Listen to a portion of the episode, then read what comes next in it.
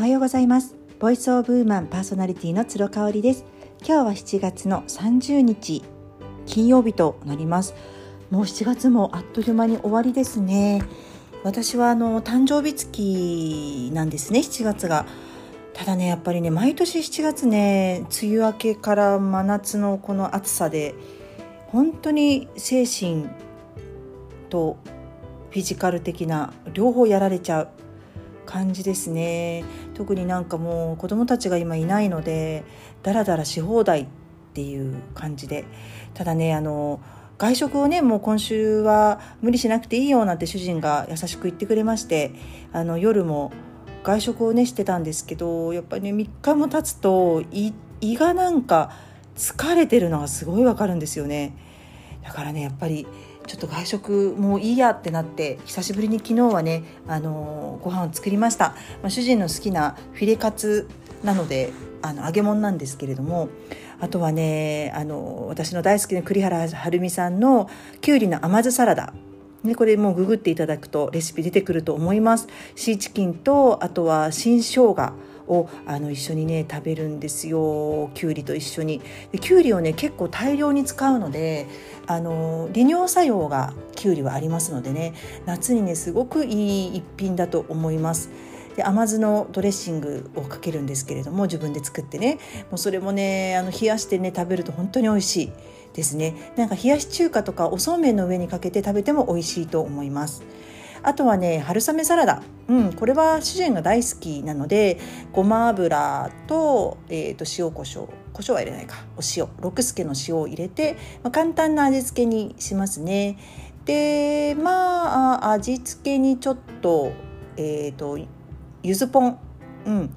あの柚子醤油をかけてもいいと思いますね。すごいこれも大好きですね主人がね。で最後にあのごまを散らしてっていう感じですか白ごまを。散らすっていう。でフィレカツっていうね。うんやっぱり自分のねあの作った料理が一番胃に優しいっていうのをね実感します。あの外食美味しいんですけどやっぱりねもうこの年になるとあの朝起きた時の喉の渇きとかも半端ないしね塩分多いんだろうなって思ってます。はいじゃあ本題に入りますけれども。えっ、ー、とね今月私がそのメンタル的にもやられていた原因の一つにあんまりねフィール感じることが少なかったからなんじゃないかなっていうふうに思いますね。あのシンクより考えるよりフィール感じろっていう言葉ねあの聞いたことがあると思います。であのブルース・リーのね映画かな「Don't Think Feel」っていうありますねちょっと発音が微妙ですけど頭で考えるな心で感じろっていうねこういう内容ねそうこれねあ今月できてなかったなと思って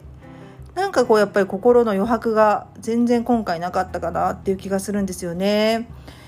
だからまあ自分なりに考えまして、えー、 think ではなくて feel をしている時間がどのくらいあったかなって思ったんですけれども私ね夜遅く寝るとフィールをフィールするフィールしている時間が少なくなるってことにも気づいちゃいましたね。朝起きてもう結構ギリギリで起きる、まあ、それでも5時とか5時半なんですけど私の場合もあの月水金と5時半からワーママハルさんの朝ヨガ瞑想会に出るのでやっぱ30分でこう自分の中で瞑想したりストレッチをしたりっていう時間をねとら取ってるんですよ。なんでやっぱり5時には起きてたい。それがねやっぱりギリギリになっちゃってこの1週間は起きたらもう朝ヨガ瞑想会が始まってるとかっていう時もあって焦るんですよね自分のルーティンが崩れると。で崩れると何が起きるかってもう頭でどうにかしようとしちゃうんですね。力技ってやつね。そうそれをねしているとねやっぱり一日の充実度がね落ちるし何よりも脳が疲弊して疲れちゃうんですよね。瞑想もしてましたけどなんか心ここにあらずっていう感じでね。うん、まあ、うまくできる必要はないんですけど瞑想って。やっぱ瞑想したからあのその後のこう行動に迷いがないとかなんかこううん、一点の曇りもないような状態でっていうのがねあんまり感じられなかったかなと思うんですよね。うん、ただねやっぱりうち猫ちゃんがいるので猫ちゃんってもうシンクしないじゃないですかずっとフィールをしているので頭がショートしそうになるとやっぱり猫ちゃんを見るっていうのをやってますね。まあ、もしご家庭で生まれたばかりの赤ちゃんとか、ね、あの小さいお子さんがいらっしゃる方は自分がこう think でオーバーフローしてしまっている時こそ小さい子供を見る小さい子供の真似をするってことですね。そうだからね小さい子供から教わることってめちゃめちゃ大きくってお腹が空いたなと思ったらね空いたなと感じたら泣くし眠たいと感じたらまた泣くんですよ。考えないんですよねそこはもう本当に本能で生きてるっていう感じなので、まあ、その本質的なね存在の代表選手であり、あのー、私たちが本当に真似したい存在である赤ちゃん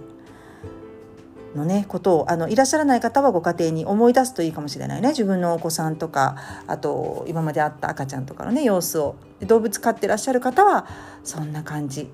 犬だ犬だってさ遊びたいと思ったらもう甘えてきたりせがんできたりするじゃないですか。もうそれって本能なんですよね。遊んでもらいたいっていう気持ちに抗わないっていうことなんですよね。うーん。なんかなだからちょっと今週はいろいろ学びがあったけど